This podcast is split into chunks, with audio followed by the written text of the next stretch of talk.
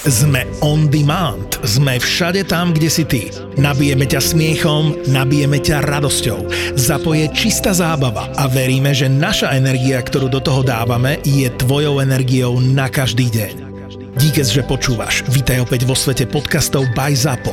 A nezabudni, s čistou elektrinou od SPP využívame obnoviteľné zdroje energie a chránime tak prírodu. Take off your seatbelts at this time, please do, and enjoy your flight. Poviem na začiatok ten zážitok, čo som mal minulý týždeň vo Viedni, tak podarilo sa mi, že ma skoro zadržala policia. Letel som do Düsseldorfu a v tej takej tej buzitáške pánskej som vyťahol odtiaľ doma všetky nožiky, dva, čo som tam mal, ale čo som zabudol, že venčil som psa, dal som si tam kaser, keď som s ním išiel von. A ja som fakt o to nevedel, že tam je, lebo to, tie nožiky som vyťahoval až potom. A došiel som na tú onu, na tú prehliadku, štandardne všetko som vyložil, notebook som vyložil, teraz flákol som tam tú tašku, bundu, všetko a naraz len vidím, jak mi to vyplulo, tú bedničku s mojimi vecami a sunuli to tam vedľa. A ja som si tak pomyslel, že čo za zdebili sa im nepáči, vieš. Ale vôbec mi netrklo nič, tak chvíľu som tam stál, predo mnou niekoho šacovali, potom prišiel pán a že koho je toto, tak ja som sa prihlásil, že moje. A nič mi nepovedal. Začal sa mi hrabať v tých veciach a vytiahol ten kaser. A už ako ma v rukách, už som vedel, že toto asi nebude úplne dobre. A hovorím, že no, sorry, zabudol som to tam a medzičasom za mnou dvaja policajti, že poprosíme pás alebo občiansky, zoberte si tie veci a pôjdete s nami. tak to už som vedel, že fakt není dobre. Tak som išiel s nimi, opísali si veci z občianského, vysvetlil som im, že naozaj je to tam akože nedopatrením. Ešte som sa ich opýtal, že či si to tam nemôžem odložiť, že keď poviem naspäť si ho vyzdvihnem. to sa nestretlo s pochopením. A potom začal filcung, že pôjdeme tuto, takže tu sa postavte, ruky, nohy od seba. Došli ďalší dvaja a tí ma kompletne celého prešacovali nie, Filip, neboli dva prsty do oného. to už si sa pýtal. Nie, ale takto ma tam šacovali tak dobrých 5 minút, potom rozopnúť nohavice, kámo, opasok von, lem, gati mi preskúmali, všetko, akože prešmatrali ma poriadne, potom ma asi 10 krát cez ten skener poslali hore-dole, topánky vyzúť, potom na takých prístroj som sa musel postaviť v topánkach, bez topánok, jedna, druhá topánka, potom vyťahli vatičky, Celého ma povytierali vatami, zase kufor, opasok, e, ruky, všetko jedno bolo na drogy, druhé na výbušniny a potom, keď to bolo všetko negatívne, tak mi popriali šťastnú cestu a po pol hodiny ma pustili. Stihol si lietadlo? Stihol som lietadlo, boli sme s dostatočným predstihom a ešte som sa ich pýtal, že teraz bude mať nejaký záznam z tohto, lebo kamarátovi tak e, zobrali taký dosť veľký nožík a potom ho asi rok na každom letisku v Európe šacovali, mal takýto filcung vždy.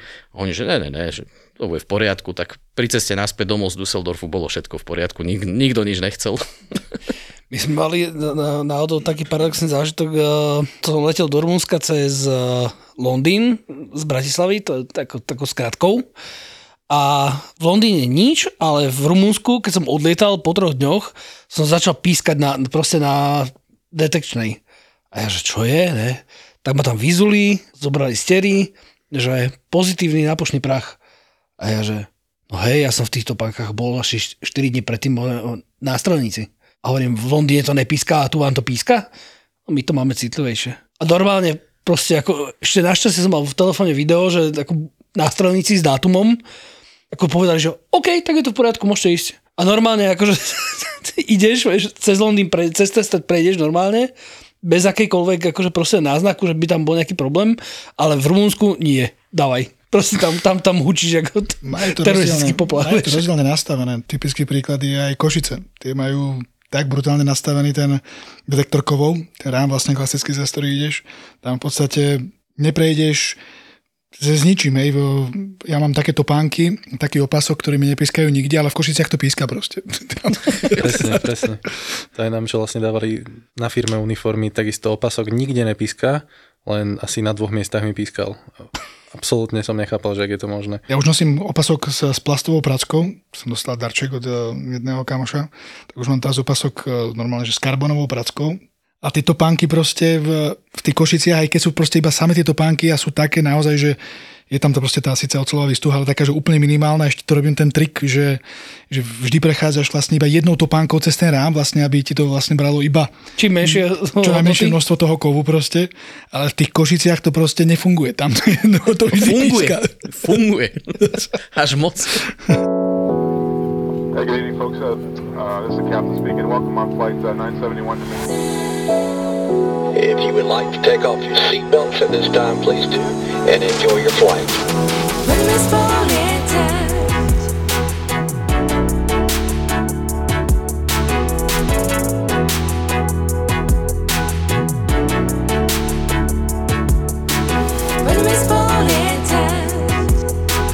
Dneska si dáme trošku o lietaní niekde v takých exotickejších destináciách.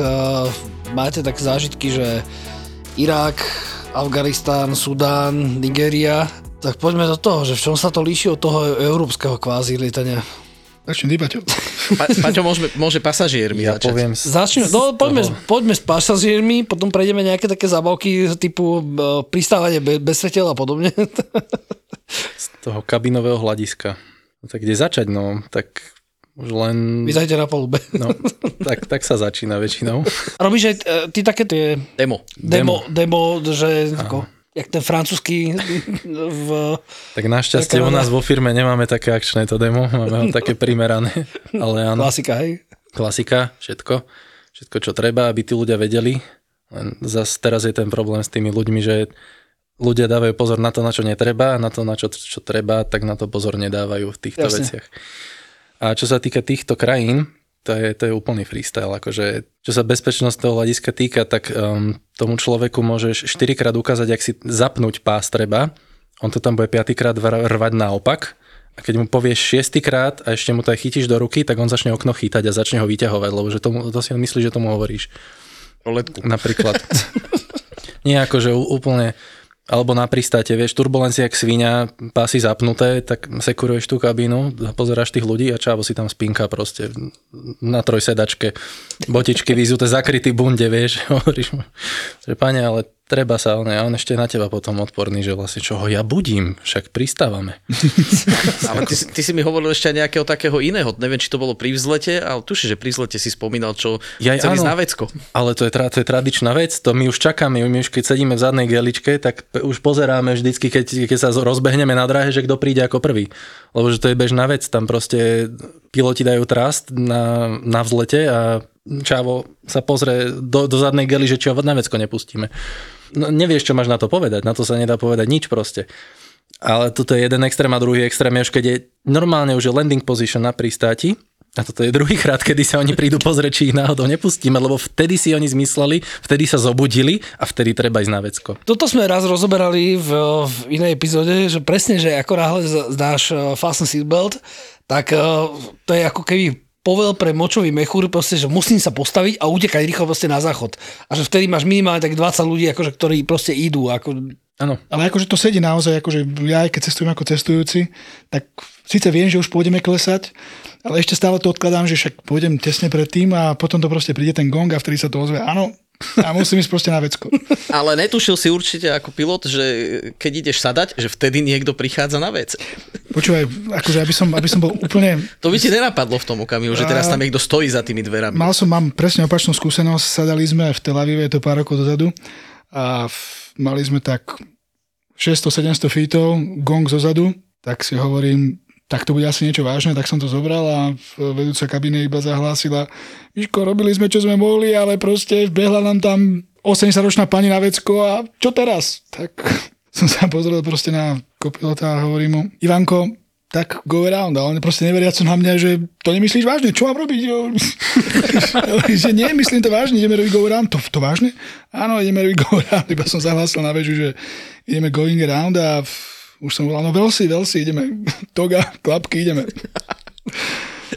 A potom sme, urobili sme s nimi okruh, sadli sme a brali nás potom autobusom z lietadla. V autobuse sedela posádka El Al, ktorý pristával za nami, pôvodne teda, ale keďže sme urobili go tak sadli pred nami, tak nás potom brali oni.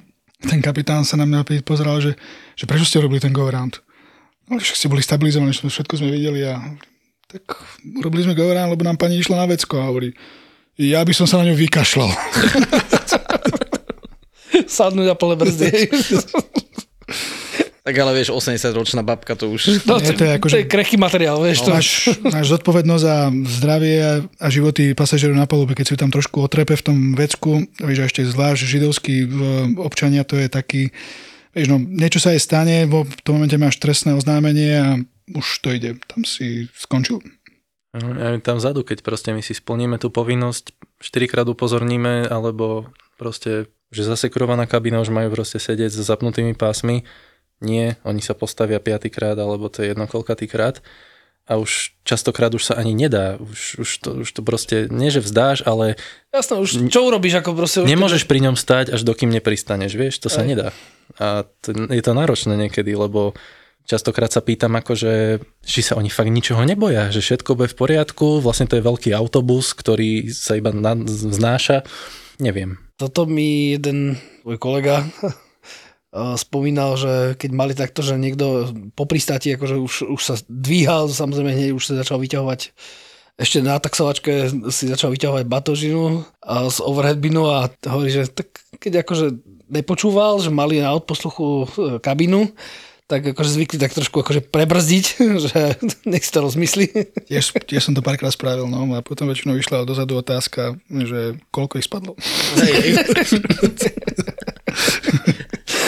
Ale k tomu bola aj tá príhoda, tuším, že pamäti starého práška, že tak tamto pán písal, že viezli nejakých študentov a tí tam robili bordel a upozornili dozadu kabínu, že po pristáti, keď že si pustia od poslucha, keď budú počuť, že tretíkrát ich upozorňujú, že si majú sadnúť, že nech sa držia a vlitnul na brzdy a zozadu prišlo len hlásenie, že či si rozbili držky.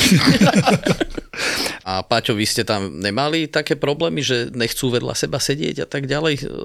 Také, také tie ortodoxné prípady náboženstve, že on nebude vedľa ženy sedieť a vedľa hen toho ne a ten sa postaví a tá si sadne a furt niekto stojí proste, stále sa tam neposadia všetci.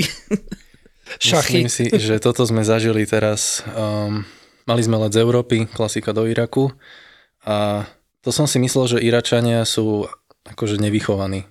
Ale to bol let, kde sme mali Afgáncov a Iráncov, ktorí leteli z Európy cez Bagdád do Afganistanu niekam. To, čo bolo, ja som videl už akože fakt, že dosť vecí, ale áno, tak teraz sa vrátim k tej tvojej otázke. Um, v strede letu, tma jak hovado, to sme leteli v noci, my unavení, vyčerpaní zo servisu, ešte sme mali 3 hodiny alebo koľko do pristatia. Dojde chalánko v tej nejakej tej, v tom mundúre kňažskom nejakom a začal sa pýtať, či on môže spievať nejaký ten ich koránsky žalm. My kúkame na neho, že to akože, ako seriózne. On, že áno, že seriózne, že vtedy budeme kľudní, tak povedal, lebo akože tá kabína kľudná nebola. Je čas modlitby. Áno, že on bude spievať, tak nejak sa to potom vyriešilo, došla vedúca, že OK, tak bude ho strážiť ten náš maršal, ktorý tam s nami lieta a začal spievať teda nejaký ten žalm. Celé lietadlo spievalo, my sme tam za tu sedeli, kúkali sme na to, čo sa deje, proste nevidíš. A potom došla jedna, jedna mladá slečna, tiež od nich zahalená celá, a začala nám tam nadávať, respektíve hovoriť, že, že nech okamžite prestajme spievať, lebo že to sú iné žalmy, ako oni poznajú, respektíve uznávajú a že nám sa to nepáči, nejakej ich skupine. No tak to bol zrazu veľký cirkus, lebo došiel z tejto prvej skupiny nejaký ich najvyšší, čo mal 20 zlatých prsteňov na rukách a dozvedeli sme sa, že jej povedal dosť zaujímavé veci, že keď pristanú v Bagdade, čo sa s ňou stane, že keď neprestane rozprávať takéto veci. Takže tam celé lietadlo malo problém s jedno s druhým. tam, tam najlepšie bolo proste vybudovať stenu v strede a jednu skupinu na druhú a druhú na druhú, lebo Čiže namiesto v first class alebo business class aj a economy. Áno, že Afganistan, Irak, klasis. A o toaletách ani nehovorím, akože prvú sme zavreli za hodinu. To sa nedalo používať už. No, sme pri toaletách. Toalety. To je, to je kameň úrazu vždy a všade. V tom arabskom svete špeciálne, alebo teda v tom uh, arabskom alebo azijskom svete, aby som bol úplne no. presne to povedal, to je jedno, že či sú to vlastne Indovia, alebo teda Pakistanci Indovia, to je v podstate veľmi podobné. Arabi, alebo potom Číňania, oni v podstate tie návyky na používanie toalety majú odlišné, výrazne odlišné. Čiže Ako za, vedia, za, že- záchodová doska je pre nich španielský pojem, hej? Um, ja by som povedal doslova, že záchodová misa je pre nich španielský. Je aj tak, diera. Čiže To je, ture, proste, oni, oni, to je štandardne načúrané tak, že však je, vy to viete, no, tam, sú, tam je obrovské množstvo papiera naházeného na zemi, aby moč nevytekal Centimeter šťanky na zemi. Popod hajzlové dvere do kabíny. Toto takže- presne Potom pripomína- nesmieš moc nakláňať to lietadlo, aby sa to nezačalo. To mi presne pripomína tú hlášku uh, Sir, you know the water on the floor is no water.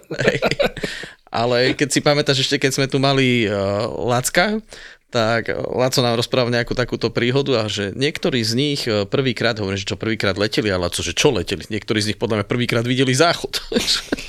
Áno, však oni, tá azijská kultúra je z- vychovaná na tých šlapacích veckách, takže no, oni, pre nich je to naozaj akože dosť taký, taká rarita vidieť niečo takéto. Ja som toto prvýkrát zažil v uh, Turecku, keď sme doleteli do Antalie a teraz kokos, fakt mi trebalo, že bežím na záchod a otvoril som zrovna záchod, kde bola iba diera proste, akože, že to je čo? Ako nechápal som, že... Ale oni to tak používajú aj v tom lietadle, oni si čupnú hore na tú misu, sa tam posadia a potom Paťo ešte spomínal, že, že ešte splachovanie je taký dosť neznámy. No a toto je tá otázka, ktorú ja sám seba sa pýtam, že oni keď idú z tej Európy, alebo z Kopenhagenu, z Kodane, kde proste nemôžeš prežiť, pokiaľ nemáš niečo v hlave, to je, to je proste high-tech mesto, že tam nemajú normálny záchod, že oni dojdú do lietadla, oni nevedia, ak sa otvárajú tie dvere, tam pohybuje tam, kde sa, kde, kde sa nakreslená cigaretka, vieš, tak to, to, to s tým mixlujú, že či sa dvere neotvoria.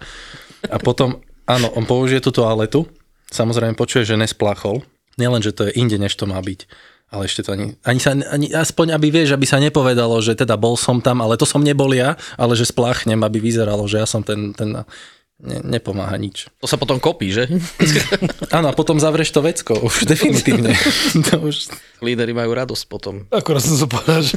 to vidíš na nich, keď otvoríš tie dvere po pristáti, už tak je zas títo z Iraku. tak si dajú na rukavice druhé rukavice, vieš. Je- budú málo, hej. To je v Nemecku, to, to, to som sa tak započúval, čo boli klinery pri nás, čo sme čakali na posádku, tak presne takto, že zas tí račaň hejdu, že hej, že s Bohom, zas tam budeme pol hodinu. S lopatou, s fúrikom. Ale zase tí, čo chodia s tým morým, s tým hovnocucom, vieš, tak tí nemajú robotu. No, Všetko je mimo. to je prázdne. Však áno, keď to vynosia klínery v sáčikoch. ale nech ukončíme fekálnu tému, ale však príde k nám ešte Tomáš, ktorý tu bol ako meteorológ, ale medzičasom začal lietať ako steward a ten mi hovoril zaujímavú e, storku, e, súviselo to tuším s Izraelom a že jak bordovali ľudí, tak e, po schodíkoch normálne a zavolal ho kolega sa pozrieť, že poď sa pozrieť dole vedľa tých schodov a normálne na aprone naložená kopa vedľa schodíkov. Čo mal robiť na jednu chužu? Toto, a toto mi už ale boarding. ale toto nevysvetlíš, čo akože na, vedľa lietadla na tej ploche si niekto stiahol gate, alebo keď mal nejaký ten habit, tak si tam čupol, tam to vyložil a pokra- akože však to je...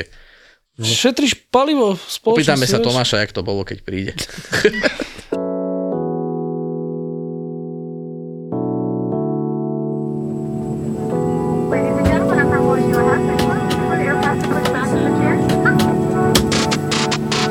Poďme na tie uh, také zábavnejšie v úvodzovkách. Uh, Letecké veci. Afganistan. Pristávanie bez svetel. Postupy. Runway po raketách. No, v tých časoch vlastne, keď tam boli tí Američania, tak to už nebolo také zlé. Posádky, čo tam lietali ešte predtým na 7.5, tí tam dokonca robili ten spiral approach. Neviem, či ste, to, či ste to niekedy o tom počuli, čo je spiral approach. To je v podstate taký americký výmysel na ochranu lietadiel pred eh, raketami zem vzduch. Oni vždy vysekurujú proste takú nejaký trojuholník, kde nad letiskom, kde sú schopní pokryť eh, ten priestor eh, nejakou palbou po tých, po tých potenciálnych útočníkoch, ktorí môžu strieľať zo zeme tie rakety zem vzduch. Tam to proste pokryjú nejak tými vrtulníkmi a v tom priestore A chodilo, tuším, aj nejaké normálne, že eskorta, akože sledujú to termokamerami. Toto sme napríklad mali v... Ja som to napríklad v tomto Kábule nelietal, tento Spiral Approach, to vieme od chalanov, ktorí tam lietali. Ja som ho lietal v, v, konkrétne v Bagdade, tak e, tam to bolo presne týmto spôsobom urobené. Tam mali urobené taký trojuholník, ktorý bol ten bezpečný. Doleteli sme tam nad e, to letisko v 15 tisíc feetoch a odtiaľ sme vlastne sklesávali dolu v takej špirále dole podľa toho, na ktorú si šiel dráhu, či si šiel na e, 15 alebo t- e, tú 33, tak podľa toho vlastne si si určil, či ideš doľava alebo doprava, točíš tú špirálu, pretože oproti tebe stúpala mašina, ktorá, ktorá práve zlietala presne v tej istej špirále. Čiže častokrát sme stretávali lietadlo som sa pozeral z okna oproti na nejakú, neviem, Antonova 124, ktorý oproti mne stúpal.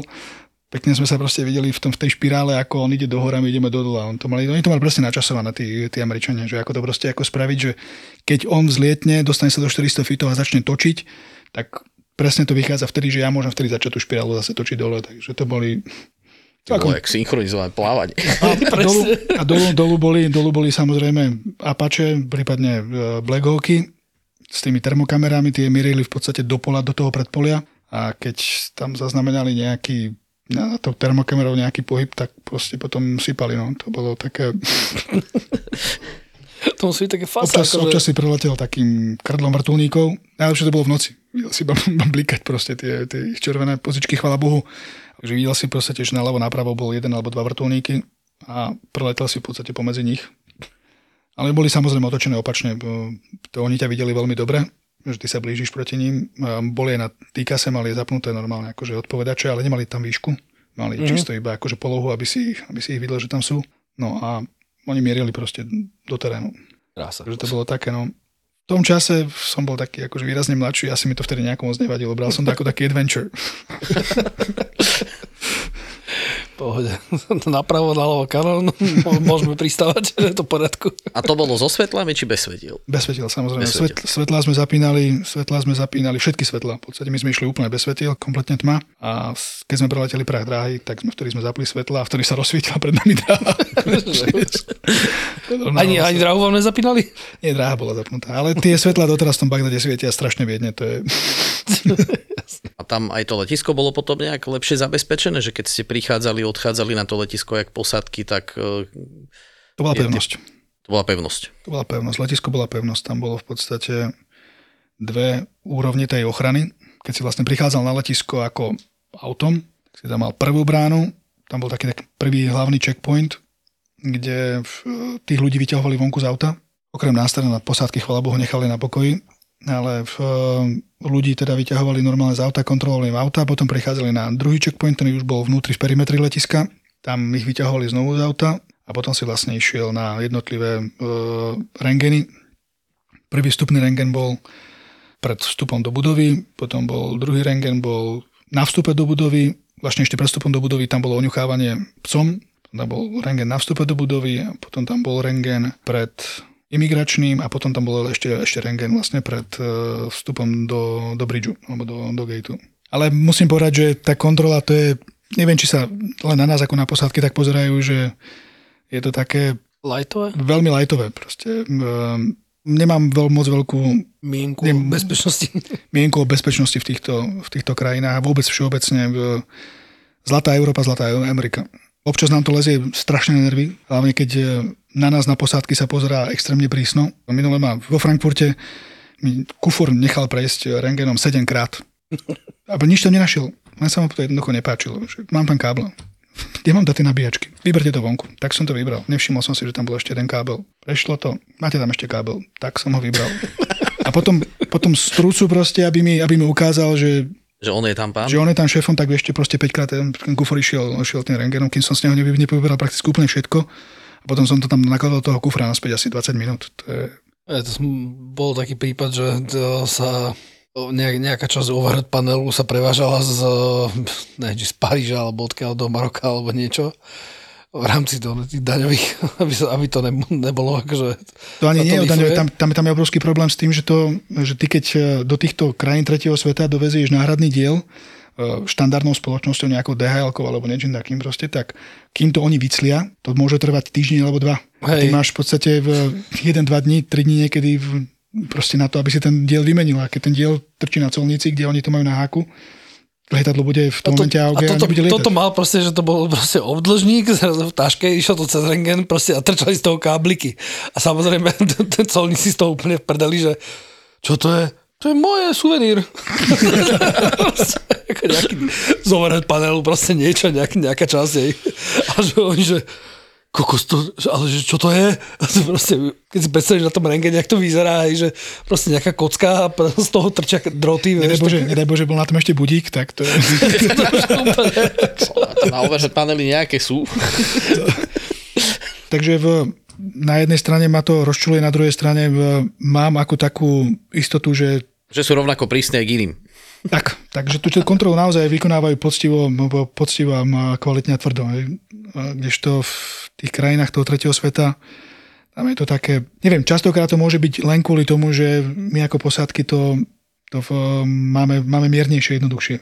Uh-huh. Sú letiská, kde v, som nešiel vôbec ani cez nejakú bezpečnostnú kontrolu, proste automat doviezlo rovno do lietadla. Tak ale hovorím zase, tak jak si povedal, si pilot, akože Na jednej strane to, na jednej strane je to fajn, je to super, na druhej strane tam sa objaví okamžite ten otáznik, že a neexistuje možnosť, že sa mi na palubu dostane takýto Niekto nejaký iný. človek, ktorý, Taký ako ty.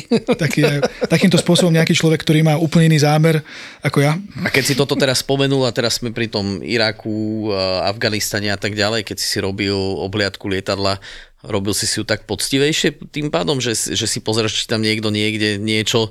Uh, Neprimontoval? No. Vieš čo, ja sa to snažím robiť stále rovnako. Hej, len to je predsa len také, že kde, Urobíš- neviem, že akú máš dôveru v to, že či sa k tomu lietadlu naozaj nik, nikto nedostane, kým tam stojí odstavené a predsa len sú to také zaujímavé destinácie.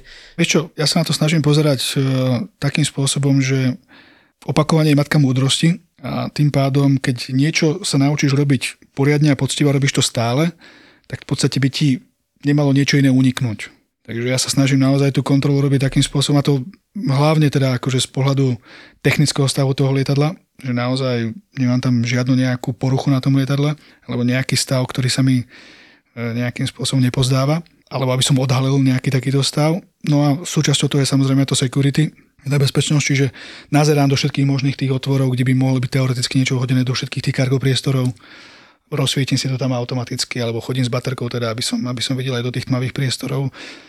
Je to také, že snažím sa to kontrolu robiť detailne a- a vždy rovnako. Našiel si niekedy niečo takého zaujímavého?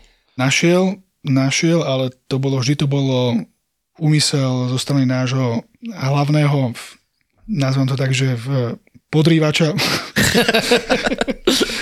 máme v podstate same, máme same security manažera, ktorý má za úlohu e, nejakým spôsobom tie posádky testovať, že naozaj vykonávajú tú prácu dobre a tak ako ty to už Paťo poznáš z, z kabiny, tiež im tam proste občas nastraží voľakú takú nejakú hračku, tak nám robí presne to isté, že nám niekde schová niekde nejakú krabičku a čaká, že či to nájdeme alebo nie. Takže, Čiže aj vy vlastne prehľadávate, Paťo, tým pádom tiež kabínu vzadu, že? No, my to máme pravidelne pred každým letom, povinne. To je normálny checklist na to. Ale nielen poriadok, ale aj popozerať, hej? No práve, že poriadok, um, my nemáme za úlohu poriadok ako taký, to je práca cleanerov, prípadne nejakej služby, ktorá je na to. My ako stevardi sme tam v prvom rade od bezpečnosti tých ľudí tam. A to častokrát ľudia si myslia, že ja stevard, že čašník v oblakoch, ale to tak, to tak není celkom, lebo naozaj my máme ten výcvik tak nastavený, aby sme vedeli zareagovať v prípade či už je to nejaký medikál, hej, že niekomu príde zlé, alebo prípadne nejaká situácia, mal, som- mal som aj takú situáciu, čo som bol sám prekvapený, som myslel, že to sú len povery, že sa to stane.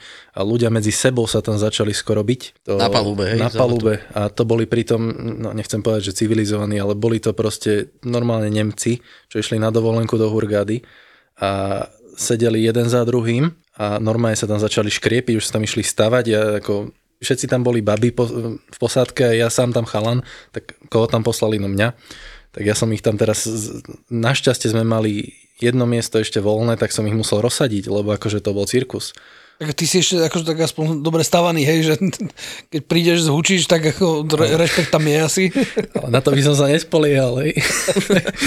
a, ale to mi nebolo všetko jedno, lebo to, sa, to som nás ešte nevidel, aby v lietadle, čo idú na dovolenku ľudia, ešte aby aj tam mali nejaké nervy jeden na druhého. Tak ale vieš, to, to je nervozita, už zaplatil si si to, ideš niekam, vieš. a Alebo už popili. A už po, popili, vieš, a teraz no. Tešíš sa, že konečne už tam budem a teraz nejaký oni za, za tebou proste si dá rašidy na miesto pistácií, vieš, no proste na ťa, Týmto vieš, sa stretávam, hej, hej, s týmto sa, týmto sa stretávam ja konkrétne často, že má, že normálne je gong, tak ty príde, že čo si teda pán želá a normálne príde sťažnosť, že klasika, každé sedadlo má možnosť klopenia dozadu. A normálne, že na to sa ľudia stiažujú, že tam není iná v legroom, že nemajú miesto a že nech poviem tomu pred ním, aby si to proste sklopil naspäť. A to nevyriešiš Tam asi. sa to nedá ako vyriešiť, lebo jednak ten pred ním má právo na to si to sklopiť, ale takisto ten za ním má právo na to mať nejaký ten svoj space, ale toto ja už... Vyriešil to Každý- Rainer, sedadla sa tak. nedajú sklápať. hotovo. Presne som to chcel povedať, že Rainer to vyriešil takýmto spôsobom, takže všetci, takže nasratí môžu byť úplne všetci. Ryanair. Ale ináč ja som si všimol teraz na tom lete do toho Düsseldorfu a to by sa mi asi nepáčilo. Cez uličku sedela vlastne v v tej uličke, kde ja som sedel, o sedadlo predtým sedela nejaká pani alebo dievčina, mala dredy, ale e, také, mala to do takej nejakej guče usporiadané a trčali jej asi štyri také, ja neviem, či nagelované, alebo či to je tak špinavé, že to tak drží, alebo jak to je, ale dozadu, ale takých 20-30 cm cez tú opierku toho sedadla a vlastne tomu pánovi, čo sedel za ňou a on to mal tak 5 cm pred očami a pred nosom. A toto by mi akože asi vadilo fakt. Toto, ako nech si tie vlasy uprace niekde. No, čo, absolútne najlepšie je, keď máš za sebou rodinku s dieťaťom, Ktoré kopú. Nie? ktoré kopú do tej sedačky. A To je, mixlujú ešte. To je proste úplne zážitok, ktorý... A- Hlavne keď si ešte To už unavený. otá- otázka, akože ukludníš si ich ty, alebo im príjmem ja, to akože Ja, už tak asi na mieste. Ja mám tri malé deti, takže to nejakým spôsobom ako tak spracovávam, ale... Ale to tiež dokážeš, vydr- vydržíš to iba nejakú dobu. Akože Mám to, kolegov, ktorí jednoducho, kto, kto, ktorých to úplne že vytáčať do nepríčetna. To je. že prosím vás, mohol by som sa ísť zavrieť do, dopredu do, do kabíny, že teda, to nechcem byť. Ale ináč, ak Paťo spomínal tých sklápanie, to sklápanie tých sedadiel, tak ako áno, dá sa, sklopí si niekto pred tebou, tak sklopím si aj ja teraz, aby som mal viacej miesta. Až to skončí pri tom, čo sedíte v poslednej rade, ktorý si sklopiť chudák nemôže. Môže, áno. Lebo tam sa sklopí ako do záchodu. A tam sa v podstate takto nejak dívaš popod nos na hlavu človeka pred sebou. If you would like to take off your seatbelts at this time, please do, and enjoy your flight. Môžeme prejsť k tomu, čo tu obletelo vlastne svet v médiách pred nejakým časom a opýtať sa Miška aj Paťa na, na názor bolo, myslím, že to bolo Air France a kolovalo to tu aj Markizov, nové časy, neviem čo všetko možné. Stal sa incident, že sa posádka, piloti pobili vpredu, že tam prišlo ako... To, v rámci toho CRM, akože už, čo sa musí stať, aby sa piloti, že doslova pobili? No, podľa mňa žena v tom musela. E, Ja som myslel tiež, že žena, žena alebo peniaze e, boli moje dva typy, dobre. A počkaj, tuto to, ja som si to opísal, že ak to bolo z, no- z švajčiarske noviny La Tribune, že hádka vypukla už krátko po vzlete, zdrápili sa za golier a jeden druhého udrel. A teraz, e, čo mne nie je jasné, že do sporu musel zasiahnuť palubný personál a jeden z členov posádky e, zostal vlastne s pilotmi v kokpite až do konca letu. A mňa by zaujímalo toto, že keď oni sa pochytia v tom kokpite vlastne, ako sa ten personál o tom dozvie, lebo oni asi, alebo kričal možno jeden z nich o pomoc, ja neviem. alebo sa duneli dvere. ten, čo, ten, čo, ten, čo fasoval, kričal. No, niekto, niekto im to musel povedať z tej posádky. Určite uh, bez toho to nešlo, aby niekto z tých pilotov im vyslovene nepovedal o tom, že majú tam nejaký konflikt a zrejme aj jeden z nich vyžiadal si, aby, on, aby tam prišiel ten steward do toho kokpitu, ináč by to nešlo. Predpokladám, že ten príčetnejší uh, požiadal, alebo ten, ten, možno ten slabší, kto vie, ako to bolo, že ale ten, čo fasoval, no. čo fasoval, požiadal o pomoc, o podporu. Ako nečakal som to od spoločnosti ako Air France, keby som si to prečítal, že sa to stalo v nejakej nez, neznámej africkej spoločnosti, tak ešte by tak človek nad tým možno mávol rukou. Air France je už taká podľa mňa dosť vyššia liga a európska, taká civilizovaná. Tak všetci sme len ľudia. Všetci sme len ľudia. Na druhej strane v, toto by sa jednoznačne nemalo stať. Žiadne aerolíny, preto sú tam tie CRM školenia. Aby sme si povedali, že vlastne čo je toto CRM, to je ten Crew Resource Management, čiže uh, nejaká veda o tom, ako využívať všetky zdroje na efektívnu činnosť posádky alebo efektívnu činnosť e, alebo komunikáciu v posádke. Tuto žiaľ Bohu, proste napriek tomu, že tí ľudia sú školení každý rok na to, alebo každý pol rok dokonca na to CRM, tak um, niečo tam, niečo tam zlyhalo. Osobne si myslím, že tam museli byť do istej miery na vine obidvaja tí, tí piloti. Keby to bol iba jeden človek, tak pravdepodobne ten druhý pilot by to asi zvládol nejakým spôsobom ukočírovať, bez toho, aby tam došlo k, to, k tej fyzickej, eh, k tomu fyzickému útoku. No. Čo sa tam udialo, sa dozvieme z vyšetrovania. To je to, je to krásne na tom, na tom letectve, že eh, každý jeden incident sa vyšetruje a každá jedna správa je nakoniec vždy zverejnená. Kto vie, čo sa tam udialo, nechcem to súdiť, je tam veľa možností. Ja som na začiatku žartoval, že žena, to bol samozrejme žart. Ale ne, ono tam bude za tým určite. Nevieme, nevieme, čo sa tam, nevieme, čo sa tam mohlo udiať. Každopádne je to, je to extrémne nebezpečné. Je to extrémne nebezpečné, pretože pokiaľ sa udeje na Zemi, tak uh, let sa zruší alebo vymení sa posádka, je to vybavené, ale pokiaľ sa to deje už za letu, tá posádka musí spolupracovať. Čak veď toto. Dá sa to, dá sa to samozrejme uletieť e, aj v- jedným pilotom. Pilot, pokiaľ je naozaj zdravý, že nemá nejaké, nejaké e, problémy, proste, ja neviem, so stabilitou, s očami, s rukami a tak ďalej, že tu kvázi tú bitku prežije v, v nejakom, to prežiješ, tak si nejakom takom stave, že, že nie je v, nejakým spôsobom limitovaný fyzicky, tak e, dokáže s tým lietadlom samozrejme pristať. Ale zabezpečiť, že ten druhý človek je odtiaľ vyvedený alebo proste nejak spútaný a na tom sedadle by sa odtiaľ nemohol dostať, to je nie je jednoduchá záležitosť. A tam akýkoľvek pohyb, akýkoľvek pohyb proste môže viesť ku katastrofe. Stačí, že tam proste ten jeden z tých pilotov kopne do tých, do, do, do tých pedálov, do riadenia smerovky a to lietadlo ide v tom momente do výkrutu, takže Vydali vyhlásenie, ale že bezpečnosť letu nebola ohrozená, čiže tak čo im zostalo? marketingový. Čo, čo, Hej, hej. čo iné im zostalo? Predpokladám, že tí piloti skončia, skončia ešte obidvaja. uh, ty to neviem, ale tí druhí dvaja, na ktorých som sa ťa chcel opýtať, čo zase zas- ráčili zaspať, tak tí boli vyhodení. A to je... To už je správa, že boli vyhodení. Už e, dneska som práve čítal, že bol, a teda zatiaľ boli postavení mimo službu, hej. Predpokladám, že tak skoro sa tam asi ani nevrátia. To bol zase ten druhý prípad, ktorý tu tiež na Slovensku obletel e, všetky možné. A to boli tie Etiópian, ktorí leteli zo Sudánu do Addis Abeby, ktorí v podstate Zaspali. zaspali. Je to zaujímavé, pretože ten let z toho Sudánu, predpokladám, že leteli z Chartumu do, a keď leteli zo Sudánu, tak asi Áno, z Chartumu. Chartum. Ja som tú linku dvakrát operoval. Nie je to proste nejaká dlhá linka, to má tak hodinku 30 asi. Zaspať proste na tak krátkom lete, A obidva a obidvaja, no niečo tam, niečo tam nebolo v poriadku. Bol koľkatý sektor Práve, leteli práve to a... chcem povedať, že, že tí piloti, tí piloti zjavne boli vyčerpaní. Koľko je limit? eh, 100, 100 či 90? Mm, Za mesiac máme 100 hodín. 100 hodín max. keď sa bavíme o, o flight duty period, teda o dobe, dobe v, službe, v letovej službe. Ale podstatné je skôr to, že koľko môžeš letieť za daný deň. To je v podstate, ide od nejakých 10 hodín, 30 minút, kde začíname po nejakých 13, respektíve 14 hodín, tam sa dá nejak natiahnuť. Každopádne posádka, ktorá dodrží odpočinkový čas, to znamená tých minimálne 10 hodín, má odpočinok, štandardne by mala mať 12, minimum je tam 10, respektíve 9 hodín na lôžku niekde. Nemôže ísť neoddychnutá do lietadla, ak dodrží tento čas odpočinku a takýto kvázi krátky let, keď si povieme, že z Addis do Chartumu a naspäť, čo predstavuje zhruba 5 hodín službe, nemôže ich dostať do situácie, že obidvoje budú natoľko vyčerpaní, že zaspie tak tvrdo, že ich nezobudí nič až v podstate holding nad, nad eh, Addis Abebou. Takže... Oni, oni tam kružili koľko? 30 minút?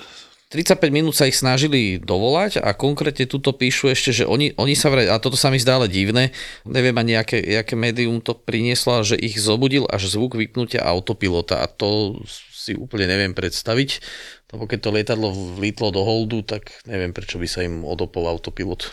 Vieš, ako keď spíš a tak mykne ťa, tak pohľasí Neviem, riadidlo. neviem, Ale neviem, na akom, neviem, na akom lietadle to leteli. Tam to myslím, že nebolo ani uvedené. Uh, ťažko povedať, ale osobne si nemyslím, že tomu bude až taká úplne že relevantná informácia s tým, s tým vypnutím autopilota. Nemyslím si ani ja za to Ale tak hovorím, vieš, že... že keby som si nastavil namiesto budíka uh, ten zvuk vypnutia autopilota, tak myslím si, že sa zabudím ďaleko rýchlejšie, jak no. na štandardný budík. Ja sa ešte vrátim k tebe a keď napríklad ty máš o, niekoho v posádke, akože z, z toho cabin crew, koho akože nejak si nesed, nesedíte, hej? Tak už sa nejak dohodnete, že kto dojde na ktorú stranu, že dojde do čumáku do? To a dojde do chosta. Áno, to vždy rozdeluje vedúci kabiny vlastne, kto kam ide na, na daný let. Takže povieš, Tak- prosím ťa, toho pošli do riti, to znamená má ísť na chvost, hej? V podstate sa to robí tak, že prídeš za vedúcim pred letom ešte deň predtým a povieš mu, že prosím ťa, môžem byť tam a tam a toho to je tam a tam. Počul som, že stalo sa. Potom sa stretnete akurát tak nad krídlami v strede, vieš. No, keď to není nutné. Ale tam je tá kabína už zase väčšia trochu, jak vpredu v tom kokpite, kde sú na tom malom Áno, to- priestore uzavretí. Potom zase po vzlete napríklad zozadu a budeš celý čas vpredu. A to spredu pošleš dozadu. Potom zase na pristate sa vymeniť. Prosím ty s ním vychádza, že chod tam k nemu, sadnú, dobre, ja Áno, myslím, Ale americký úsmev číslo 5 musí byť stále nahodený, akože aby zákazníci si nič nevšimli. Tak presne. Aj na Afgáncov sa musíš us- usmievať, hen tam, keď je taký úplne hen tak zle. Teraz nič proti Afgáncom, ale hovoril si, že Vieš čo, ten servis nejaký sa očakáva od teba vždy, lebo proste na to si školený, to sa od teba očakáva, aby proste si robil dobré meno jednak firme, potom sebe, aby keď ťa ten človek náhodou uvidí, keď ti povie naspäť, aby si nepomyslel, že zase je tu tento. Čiže tam nejaký štandard je, ale ono, keď už máš za sebou 5 hodinový let a na tom lete sú ustavične s nimi nejaké problémy, tak už sa proste nevládzeš tváriť veselo a že je všetko v poriadku s nimi. Tam už proste robíš, čo chcú od teba, ale netváriš sa pritom, jak keby to bol púpok sveta proste, a chápeš? potom ešte zamkneš to vecko. Áno. Tam je, tam je konec. pomsta. že keby, keď už máš nejaký osmilezen, tak Môžeš môžeš letieť s defunkčnými záchodmi? Podľa mailu, áno. So všetkými? Keď So všetkými tromi môžem letieť eh, podľa Ale mailu. tam je nejaký iba časový, ne? Mm, Dokon, závisí toho, ako to stanoví firma. V EASA ako taká nám to nejakým spôsobom nelimituje. Čiže mohli by sme, ale ja ako kapitán s tým nepoletím ani náhodou. Teda keď mám 189 ľudí a na palube a nefunkčné záchody, ja mám letieť povedzme ešte nejakú hodinu. Keby sa to išlo, že by to bol nejaký hodinový preskok, dobre, to ešte proste ako znameníme ľuďom, dáme to vyhlásiť do Terminál. terminálu, že jednoducho ľudia choďte na vecko, pretože máme nefunkčné vecka, let bude trvať hodinu, hodinu by ste to mohli dať. Ale, Držme Mohli. palce. ale, ale v, inak, inak to nehrozí proste. To, je, to si viem predstaviť naozaj tú zboru na palube. Už som to zažil, tú zboru na palube a Hej. To, to kde ste mali? vieš čo, ja som zažil tú zboru na palube, som mal v Soči. Tá zbúra väčšinou sa deje vždy kvôli tomu, že posádka nezvládne nejakú situáciu. Bol to presne náš prípad, že sa nám dostalo, že sme nezvládli do posádku. V tomto prípade to bolo uh, nefunkčné APUčko, to znamená uh, tá pomocná jednotka, ktorá nám vyrába elektrínu a chladie, chladenie. A pritom tam nebolo v tom Soči nejako extrémne horúce, tam bolo nejakých 30 stupňov iba. Už to bolo večer, zapadlo slnko, to znamená, že v, Žiadny extrém. neboli, ne, neboli až také extrémne. Ale čo sa tam udialo, bolo to, že bez vetrie, tým pádom aj keď sme otvorili naplno dvere, tak e, to neprefúkovalo cez tú kabínu. A najväčší problém bolo to, že tam boli zavretí strašne dlho. Lebo nám sa udiala tá vec, že nemal by som teraz to nejakým spôsobom generalizovať, takže nebudem generalizovať, ale proste ruský personál, ktorý nás mal vypušovať z, tej, z toho stoiska, to zobral nejakým spôsobom uvoľneným štýlom, napriek tomu, že som ich varoval, upozorňoval, že ako náhle odpojíte bridge, odoberiete rukáv s chladením, musíme začať okamžite pušovať. Lebo tí ľudia, mali sme plnko 189 ľudí, to jednoducho nedajú, tam sa stane okamžite sauna z toho, z toho, z toho lietadla. Každý jeden človek generuje proste teplo a pokiaľ tam nie je cirkulácia vzduchu, chladného vzduchu, tak to jednoducho to, to rastie do 50-60 stupňov Celzia v tom trupe toho lietadla. No a napriek tomu, že to bolo potvrdené, ja som s nimi ešte komunikoval rusky, rusky som im to vysvetlil, pretože oni samozrejme v, s tou angličtinou majú celkom problém tí Rusy. Tak napriek tomu, že sme to odkývali, potvrdili, ozobrali bridge, zobrali rukáv, lebo samozrejme, aby sa neplatili, v, neplatili penále v spoločnosti za to, že, one, že sa neodletelo na, na čas, ale jednoducho ten pushback bol pri vedľajšom lietadle, tam mali nejaký problém a prišli ku nám reálne za 40 minút. 40 minút bol proste akože šialená dlhá doba a ja som, ja som kričal na nich z okna, že doneste nám naspäť bridge. Chcem naspäť bridge, aby sme mohli tí ľudí... Nie. Sekli sa ani náhodou proste, akože nedovolili nám ani len ten bridge proste prisunúť, aby som mohol tých ľudí aspoň ako tak proste vylufroval vonku z toho lietadla. Tam boli úplne proste v pasci. Pootvárané všetky dvere proste, ale to ti nepomôže. A skončilo to naozaj tak, že začal zvracať prvý človek, asi v 35. minúte, ja som to písal som na to reportáž, že si slako na to pamätám, že v 35. minúte začal zvracať prvý človek a tu už potom ide, to je reťazová reakcia. To bolo katastrofálne. Potom, potom sa divili, keď konečne prišiel ten pushback a hovorím, nie, zruším let, okamžite bridge vystúpiť. Ma prosili, že nie, však musíme letieť. Ja hovorím, ani náhodou, proste to nehrozí. Proste potrebujeme vodu, potrebujeme ľudí dostať vonku, potrebujeme ukludniť, schladiť a tak ďalej. A potom sme pokračovali asi za 3 hodiny alebo tak nejako, ale to bola, to bola katastrofa, to bolo peklo. No. Neprajem to nikomu zažiť a tam bola naozaj akože zburať na tej palube, to bolo, tí stevardi sa už iba schovali doslova v geli a odrážali tie útoky tých rozhnevaných ľudí. Bránili sa tomu, aby ich de facto vyhodili z lietadla cez tie otvorené dvere, takže No sa stalo niečo podobné toto leto. Ale tam nás zase išlo na Maypiučko práve že ale bolo tak extrémne slabé, že to nebolo cítiť. Proste kapitán hovoril, že naplno klimatizácia, naplno fúkáre, všetko. Nič. Keď je vonku 50 stupňov, tak to je túto počko, počko. A to sa nám stalo v Európe, to už tiež bol našťastie večer. A to sme zase išli do Iraku samozrejme. Plný let a stáli sme 2,5 hodiny na tej stojánke ready, ready si všetko bolo pripravené na odlet a to si len pozeral cez oknek. Všetky tie lietadla nastavené po jednom takto odchádzali a my sme tam furt stáli v strede to všetko a nevedeli sme priznať to, že prečo.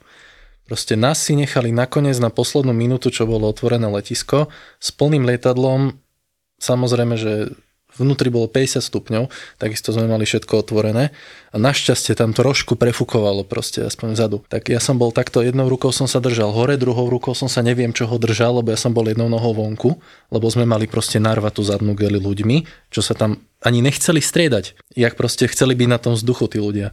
To som nechcel vedieť ani čo bol v kabine, to stačí, keď si dal hlavu dovnútra, už si mal mokrú. To, to, bolo, to bol extrém. To som takisto ešte nevidel také niečo. Z týchto oných pasažierov, ako spomínáš, tak ja som raz mal takú zába- zábavnú story, že som letel z eh, Dánska, to bol z Bilondu, sme leteli cez Frankfurt do Viedne, dojdeš do, do Frankfurtu, paradoxne, akože to bolo tak, že som, ja neviem, priletel na gate, uh, dajme tomu 14, hej, a letelo mi to z 15 do Viedne. Čiže vlastne on tam, oni tam majú tá, vo Frankfurte tak, že uh, v tom výklenku sú vždy dva gatey a proste tak z jedného som vyšiel a do druhého som akože nastupoval. A teraz som tam mal tých židov, ale tí, to boli tí ortodoxní ešte s tými vrkočmi so všetkým proste akože hovorím, že a teraz tam bola taká tlupa. A ja pozerám na to hovorím, že tak dúfam, že títo neletia do Viedne. Jasné, že leteli do Viedne, hej. Samozrejme, ja som mal ešte sedačku niekde 26 rada proste vzadu, niekde úplne v prdeli, kde sedeli všade na okolo. Teraz vystupovali a oni proste nejaký z 5. rady sa postavil, niečo zahlásil, ostatní sa postavili a, a držali a proste a rozprávali sa. A tá letuška na nich pozera, že ako vystupujeme, ne? že halo, vypadnite. A on ne, on proste, on blokoval normálne celú radu, nikto nemohol vystupovať v tej, ten, z tej piatej, tak proste akože to podržal, hej, že ty kokos hovorím, že už sa potom nastral, hovorím, že uhni, on kúkli na mňa, že a ja poslansky na nich, hovorím, že uhni, a on, že vás, vás, vás, čo je za problém? Hovorím, že berem si kufor, som vy, vybral, hovorím, a dobre, som si razil cestu, hovorím, akože, však vy debili, vy tam sedíte, proste akože stojíte a kecate a nič nerobíte, proste nejíbete sa. Oni proste nič... Tí Izraelci majú taký, taký trošku iné zvyky, no. Ono ešte stále je to proste akože v, také, že my to nedokážeme pochopiť proste tie ich, tie ich zvyklosti. Iný krajiny mrav, akože... Je to, je, to, je to tak, akože ja stále hovorím, že v, ako je to občas veľmi ťažké, ale proste snažím sa byť tolerantný voči ním, pretože oni pre, pre nich môže byť takisto vyzerať veľmi divne. Pamätám si raz jeden let z Tel Avivu, kedy som letel ako pasažier, že som sedel na prostrednom sedadle obklopený zo všetkých strán tými ortodoxnými, ktorí proste všetci čítali Tóru a mlátili sa hlavou do tej sedačky proste okolo mňa. Presne toto na, na tom termináli. Jak, dupali jak nohami proste okolo mňa a Ej. proste ten štvorhodinový let, ja som išiel po nočnej, v, neodpočunutý, proste som dúfal, že si aspoň trochu vyspím v lietadle a Proste bol to pre mňa akože extrémne náročný, náročný let. Keby to lietadlo nebolo plné, proste tak sa niekde inde presadil, ale proste to lietadlo bolo úplne narvané. Ešte ku tomu to bol výzer, to znamená, že minimálny priestor na nohy. Takže v, vyslovene som sa modlil, aby som proste, aby ten led už skončil, aby som, aby som vystúpil. A... To si zapadol medzi nich, keď si sa modlil, lebo aj oni si Takže len ty po svojom. Áno, áno.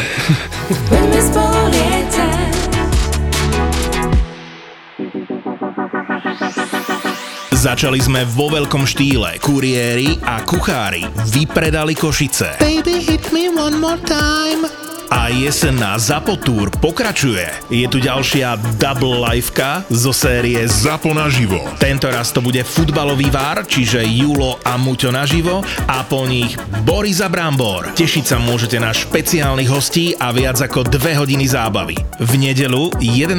decembra o 7. večer na Pontóne v Bratislave. Vstupenky sú už v predaji na Zapotur.sk.